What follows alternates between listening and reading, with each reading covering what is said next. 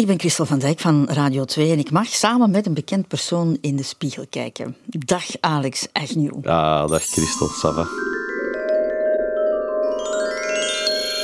De spiegel. En we hebben een echte spiegel bij. Ja, Dus, eh, Het is inderdaad. dan wel de bedoeling Dat ik daarin kijk? dat je daar eens even in kijkt en dat je misschien eens vertelt wat het eerste is dat in jou opkomt als je zo naar jezelf kijkt. Eh, ik heb een bad hair day vandaag. Eh, ah, mijn- bestaat mijn- dat bij mannen ook? Dat bestaat bij mannen ook, ja. Ik heb eh, meestal, als mijn haar iets te lang begint te worden, begint dat ook zo wat te krollen. Zo. En dan, ik heb eigenlijk wat krullen in mijn haar. En eh, ja, meestal hou ik dat korter en zo, dat ik dat allemaal onder controle kan houden met veel eh gefeun en haar, eh, pomade en zo verder. En nu begin ik te voelen dat ik mijn haar niet onder controle heb. Dus dat is het eerste dat aan mij opvalt als ik in de spiegel het, kijk. zowel het haar bovenaan als, als de baard? Of De baard is ook een beetje lang aan het worden, maar ik, ik ga naar een, een barbier. Dat is een, een vriend van mij eigenlijk die dat, dat doet.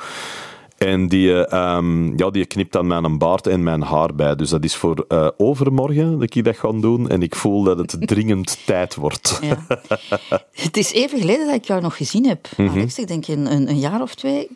Kan het zijn dat je een stuk grijzer geworden bent? Ja, zeker. zeker. Eh, een stuk ouder ook, vind ik. Ik vind ook als ik mezelf in de spiegel bekijk of zo, dat ik toch het gevoel heb, zeker als ik zo foto's zie van een aantal jaar terug en dat mijn haar ook veel donkerder was, Ja?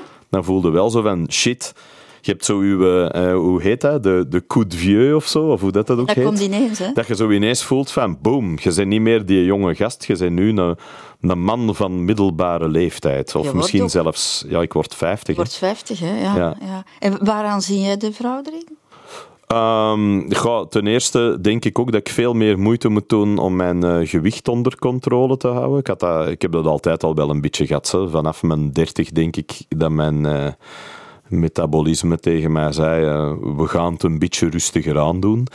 Dus ik moest altijd wel rekening houden met. Ik ben altijd een beetje een yo-yo, zo, dat is zo op en af. Zo. Dan sta ik een beetje dikker, dan, dan vermager ik weer terug. Maar vroeger kon dat heel snel. Vroeger kon ik echt zeggen van, oh, ik ben wat te zwaar, eh, ik vlieg erin. En op een week of twee was dat er allemaal al af en zo. En dat is nu echt niet meer waar. Doe je daar iets aan ook? Ben je daarmee bezig? Jawel, jawel. Ik eh box. eh, ik doe dat een paar keer per week als het lukt, want het is ook heel druk nu momenteel. Dus ik probeer dat er altijd zo wat tussen te pakken als het gaat.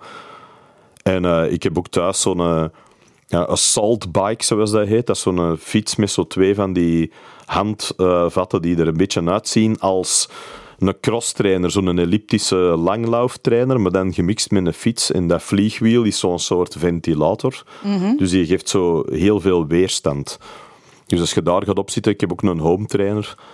Dus die twee dingen probeer ik toch altijd wel, wel te doen of zo. En, en hou je dan bij hoeveel calorieën dat je dan eh, verliest? Ja, maar dat is ook allemaal zo hopeloos. Want dan zitten zo 40 minuten bezig, dan heb je 300 calorieën verbrand, dan eet je een toast met kaas en dat is er al terug bij. Dat is, dat is echt dat is zo'n flauwekul. Daar, daar wil ik mij al niet meer mee bezighouden. Ik wil gewoon niet ehm, meteen buiten adem zijn als ik moet bewegen. En ik wil ook gewoon ja, een soort gevoel hebben van je bent u nog, uzelf nog een beetje aan het verzorgen en aan het onderhouden.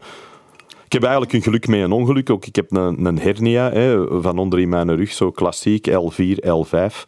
Iedereen dat ooit gevechtsport heeft gedaan, kent hem als hem lang genoeg meegaat.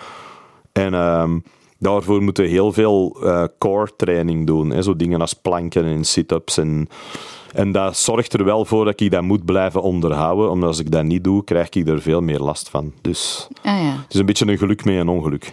Zou je al die moeite ook doen als je niet op een podium eh, moest staan? Ik denk het wel, want ik deed dat ook ervoor al. Ik, was, ik, ik ben altijd heel ijdel geweest. Ik heb altijd het gevoel gehad dat ik er goed moest uitzien. Is het waar? Ja, ja, ik ben ook iemand die meer eh, nonsens in de kast heeft staan dan, dan zijn vrouw, denk ik. Allee, dat is niet, niet helemaal waar, maar dat is ook niet helemaal niet waar. Wat, wat, wat bedoel je? Ja, daarmee bedoel ik een, een, een, een gezichtscrème, een, een, eh, een baardolie, eh, van die haarpomade dingen, zo dat soort. Ik, ik, pak, ik doe echt een hoop shit.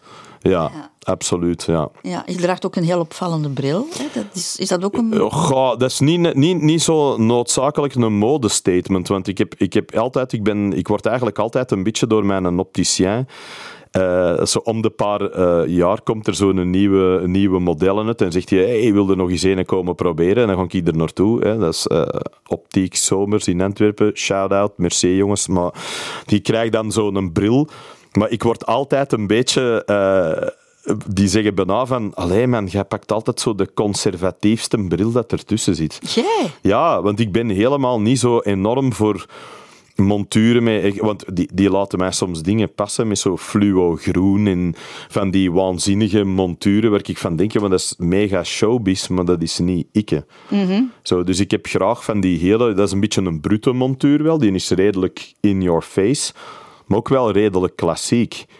Zo, ik hou wel van, van een, uh, een model zoals, zoals deze, ja, deze eigenlijk is. Ik vind het mooi, ik vind het heel dus, goed mee staan. Ja, je hebt jouw gezicht zo toch ja. wel, wel wat expressie en uh, ja. wat, wat, wat, uitstraling. Ja, ja merci. Als je in de spiegel kijkt, uh, Alex, zie je dan een, een, een mooie man staan?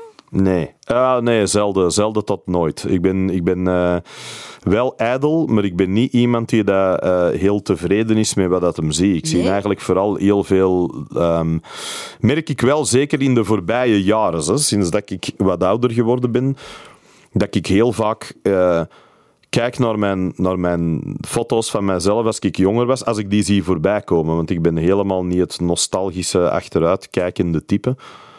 Maar als ik ze dan zie voorbij komen, dan denk ik wel, damn. Ik ben echt wel een pak ouder geworden en ik zie er wel echt minder goed uit. En ik ben zo wat dikker en ik heb aan een dikkere kop. En zo alles dat je aan jezelf zag vroeger vonden beter. Alleen, en daar, is, daar zijn vrouwen dan natuurlijk goed voor. Dan zit mijn vrouw naast mij en zegt hij... Ja, maar dat vond jij toen deze foto getrokken werd ook al. Ja, dat is zo, hè. En dat is eigenlijk waar, want ik, ik kijk dan maar naar mezelf en denk ik... Oh, toen was ik nog zo mager. Die zei, toen vond jij je eigen ook te dik. Hè? Jij deed niks anders dan zagen over dat je je eigen te dik vond. Toen ook. Vond je jezelf ook niet mooi als tiener dan? Als je, nee, ik ben, maar ik ben, ik ben altijd enorm onzeker geweest over mijn uiterlijk. Uh, dat heeft ook heel veel te maken met het feit dat ik vreselijke kleren droeg uh, als ik jong was, tot mijn, denk ik, 15, 16 waar ik mijn uh, moeder de schuld voor zou kunnen geven, maar dat is uiteindelijk mijn eigen schuld, want dat interesseerde mij niet.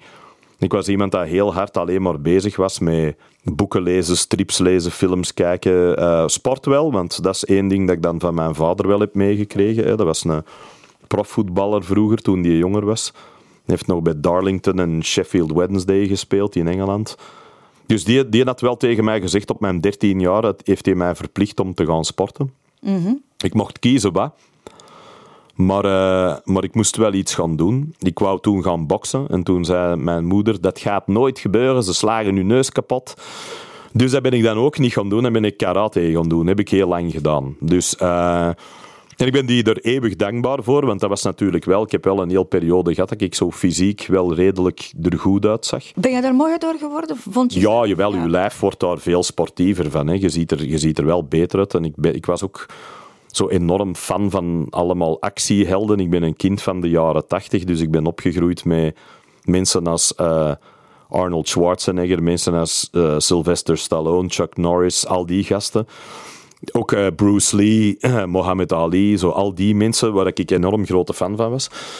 Maar dat waren allemaal fysieke specimens. Hè. Dat waren allemaal mensen die er fantastisch uitzagen. En daar spiegelde ik mijn eigen wel een beetje aan. Dus ik trainde ook wel wat met gewichten en zo. En dan, mm. en dan ook vooral uh, gevechtsport. Dus, en toen vond ik wel, denk ik dat ik er fysiek wel oké uitzag. Maar ik was altijd zo ongelooflijk uh, onhandig rond meisjes. Dat dat pas heel laat gebeurd is bij mij. Ik ben, ik ben eh, ontmaagd op mijn twintig of zo. Wat je nu tegenwoordig meer en meer hoort, dat jongeren lang wachten. Maar toen dat ik in de 80s, dan was iedereen al zes jaar ontmaagd of zo. Dus die keken allemaal naar mij van, what is wrong with you? En uh, ja, dat heeft er wel voor gezorgd dat ik toch altijd dat heb meegepakt, zo dat idee van ik ben niet de meest aantrekkelijke van de ploeg. Zo. Ik had altijd vrienden die veel populairder waren bij vrouwen. Maar zat dat, dat in, in, jouw hoofd? Of, of denk je dat de anderen ook zo naar jou kijken? Ik weet het niet. Ik denk, ik denk dat veel van die dingen in mijn hoofd zitten. Hè? Omdat ik uh, vaak mensen hoor, het tegendeel hoor zeggen. Dus het is ook, en ik ben ook eh, aantrekkelijk gevonden door vrouwen die er goed uitzien. Dus dan kan het niet allemaal verschrikkelijk zijn. Da- Dan moet ik, dat moet ik dan ook aan mijn eigen toegeven. Ja, want als je je niet aantrekkelijk voelt, denk ik dat je dat ook niet uitstraalt. Nee, ik denk het. En ik denk wel natuurlijk eh, door, door gevechtsport te doen, dat was het eerste. En dan later door te beginnen optreden. Maar dan was ik al wel achter in de twintig. Maar dan, dat, dat bouwt wel een soort ehm, zelfvertrouwen op. Hè. Je, je, je hebt wel een gevoel van... Ik kan, ik kan mijn mannetje staan, ik kan de wereld aan. Ik, kan, eh, ik, ik was ook verbaal nooit slecht. Ik kon het wel uitleggen. Dus ik denk dat, dat, wel, dat daar wel een soort uitstraling in zat die, die vrouwen wel, ook wel leuk vonden, denk ik. Maar dat heeft lang geduurd bij mij, vooraleer dat ik dat kon rijmen met het, met het beeld dat ik van mezelf had. Je dacht altijd van, ik heb hier gewoon puur geluk of zo. Ja, een beetje daar. Of, of ik kan ze laten lachen. Daar was ik ook altijd wel goed in. Ik kon vrouwen laten lachen. En als je iemand heel hard kunt laten lachen, dan beeld ik mijn eigen ook in dat je niet volledig onaantrekkelijk bent. Maar dat weet ik niet altijd.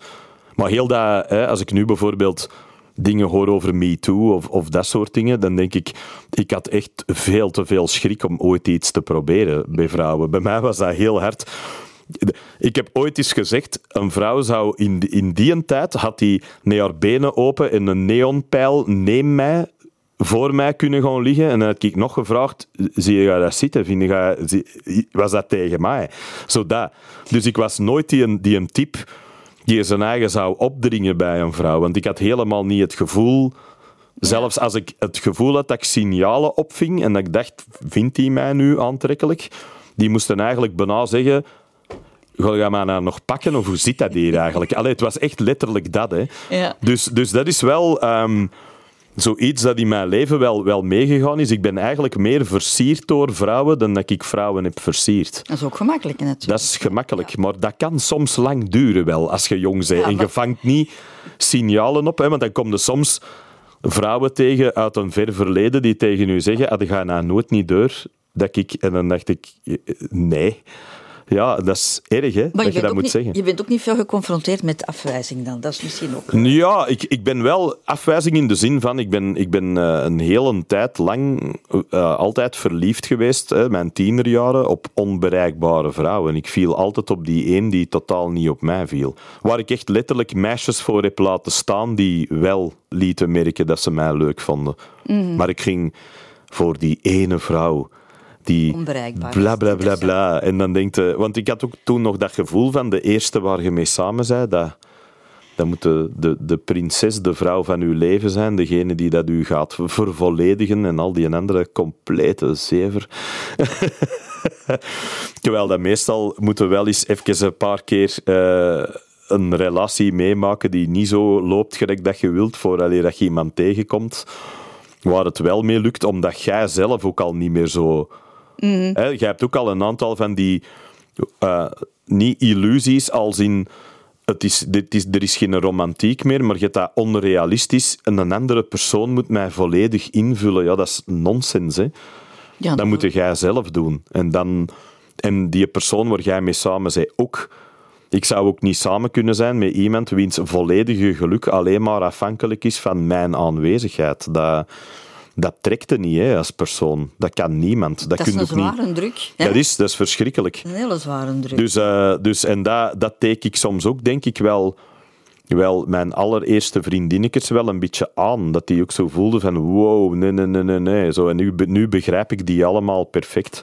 Zo in een tijd dacht ik, oh, wat is er mis met die vrouwen? En nu denk ik, ja man, wat was er mis met die vrouwen? Jij was daar mis mee. Jij, jij waart een beetje Ja, te you were the problem. Ja, Ja, absoluut. Ja.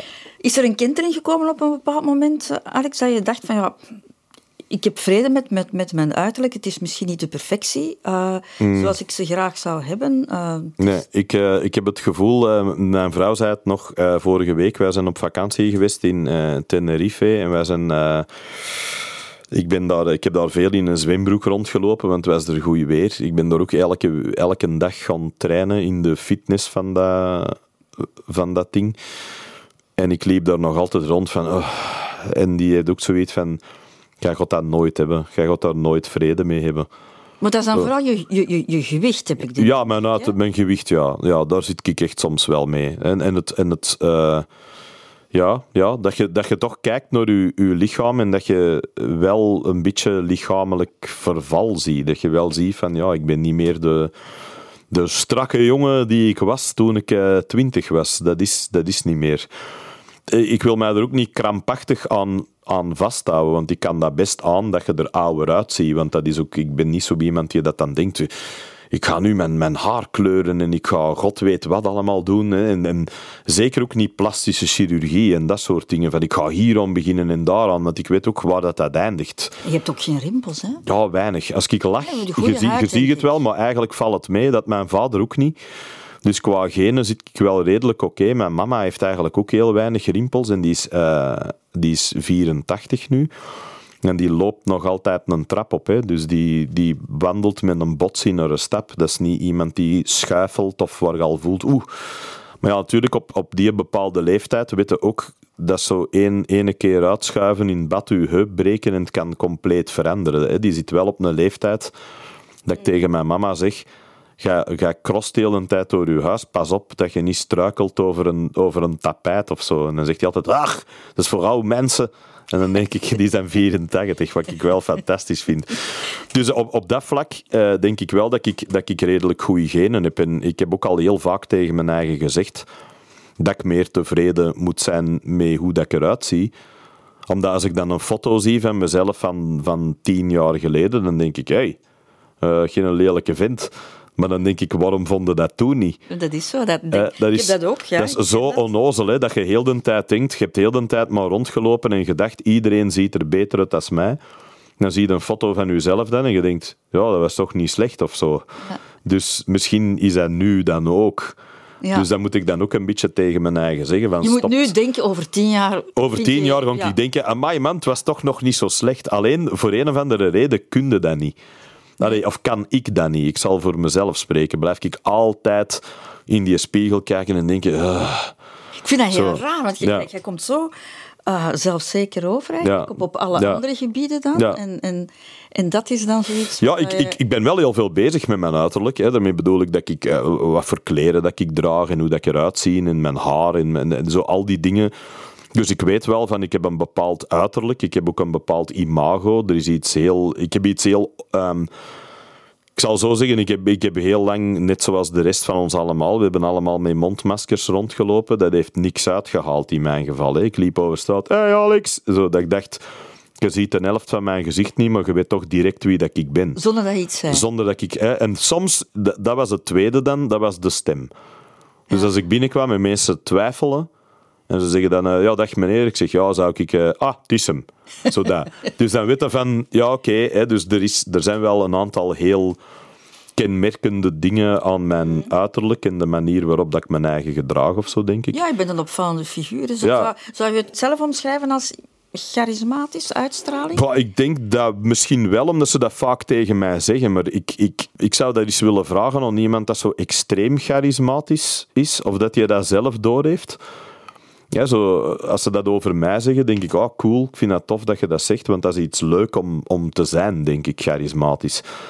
Ehm, ik val zelf ook heel hard op charismatische mensen.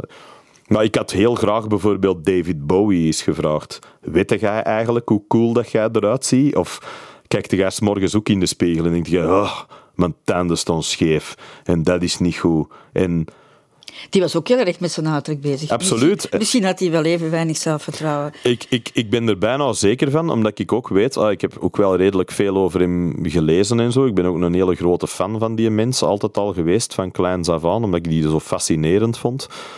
Maar die was ook... ehm, ja, die, die was verschrikkelijk onzeker op een podium. Hè. Die vond dat vreselijk. Vandaar dat hij ook altijd personages creëerde. Hè. Die heeft ook eh, drama en acteren en zo gedaan, en mimen en al dat soort dingen. En die gebruikte dat allemaal om vooral niet eh, David Jones om de wereld te laten zien, hè, maar David Bowie. Net hetzelfde als dat Jim Osterberg Iggy Pop is.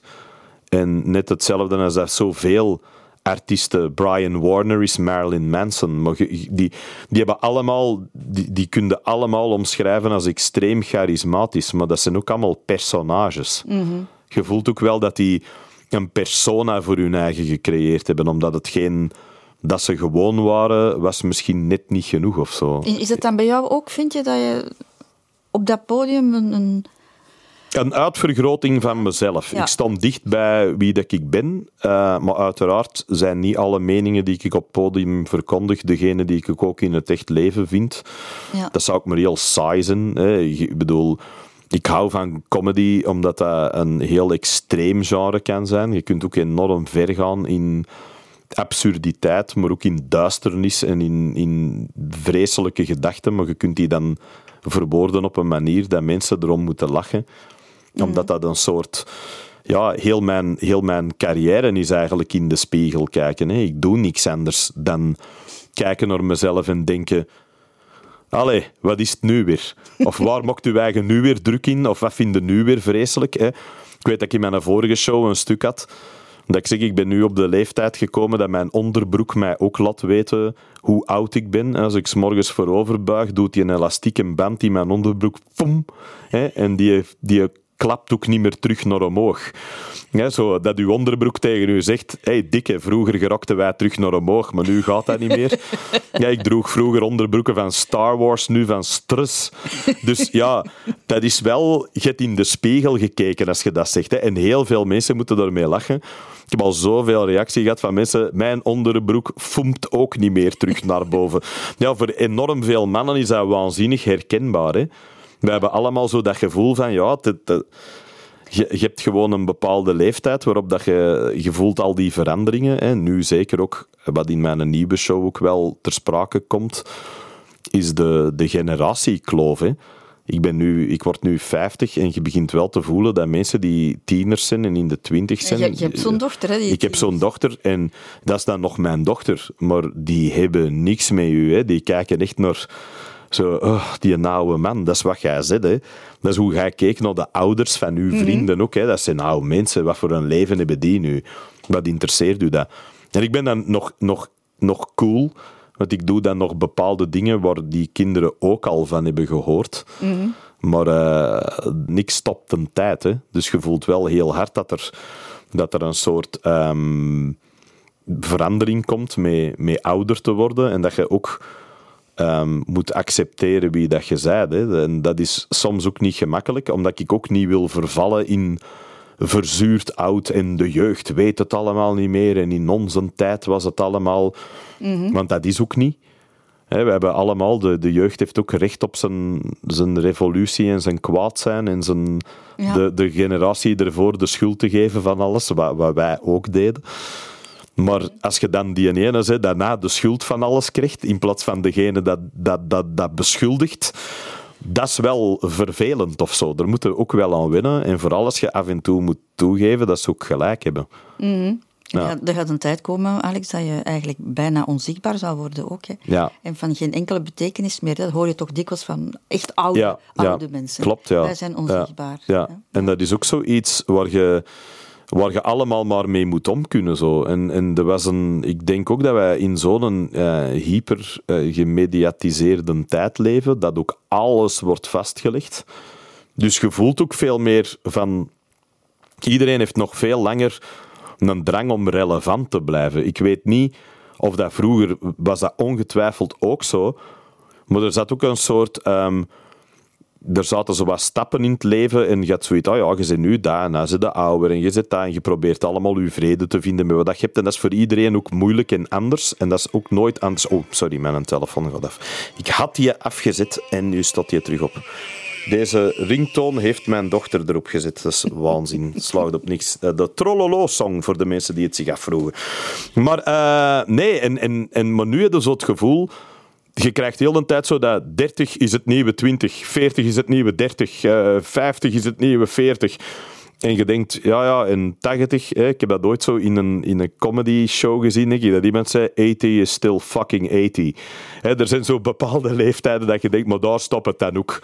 zo, dus, dus je voelt ook wel, inderdaad, de onzichtbaarheid van oude mensen, zelfs in een hyper gemediatiseerd tijdperk, is er toch een leeftijd waarop dat ze zeggen, ja, maar nu moet het eigenlijk niet meer.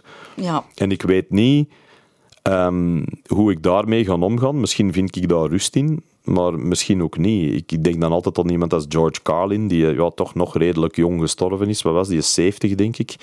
Of 71, maar die is wel tot die een dag stond hij grijs, oud en kwaad op de wereld op het podium heel grappig te zijn. En als ik mezelf dat zie doen, en ook een beetje met de, hoe zeg je dat? De, de houding van ik ben oud, het maakt toch niet uit wat ik zeg. Dus luistert er nu maar naar. Dat moet misschien ook een beetje een bevrijding zijn. Dat je ook totaal niet meer zoiets hebt. Ja, dat kan wel niet weg je daar. Dat je denkt, "Ah, ik ben binnen twee jaar dood, man. Wat maakt dat uit wat dat jij vindt? Zo dat, hè. Zo daar kijk ik eigenlijk al wel een beetje naar uit. Zo dat ik dan echt schaamteloos mijn eigen voor niks meer moet inhouden als ik mijn eigen ergens in erger of zo. En dat je niet meer moet verantwoorden. Niet meer. Dat je toch denkt van, ik doe er toch niet toe. Dat je Zo misschien nog meer plezier gaat hebben in maar ja, in natuurlijk, want het maakt niet meer uit. Dus dan denk ik, ja, wat dan? Als ik toch onzichtbaar ben, might as well say what I like. Ja. Nog even in de spiegel, Alex. Eh, Ja. zie, je, zie je een deel van jouw karakter weerspiegeld in, in, in wat je ziet? Goh, ja, ik denk dat veel van, van het karakter van mensen, of hetgeen dat ik toch altijd naar kijk, zijn ogen.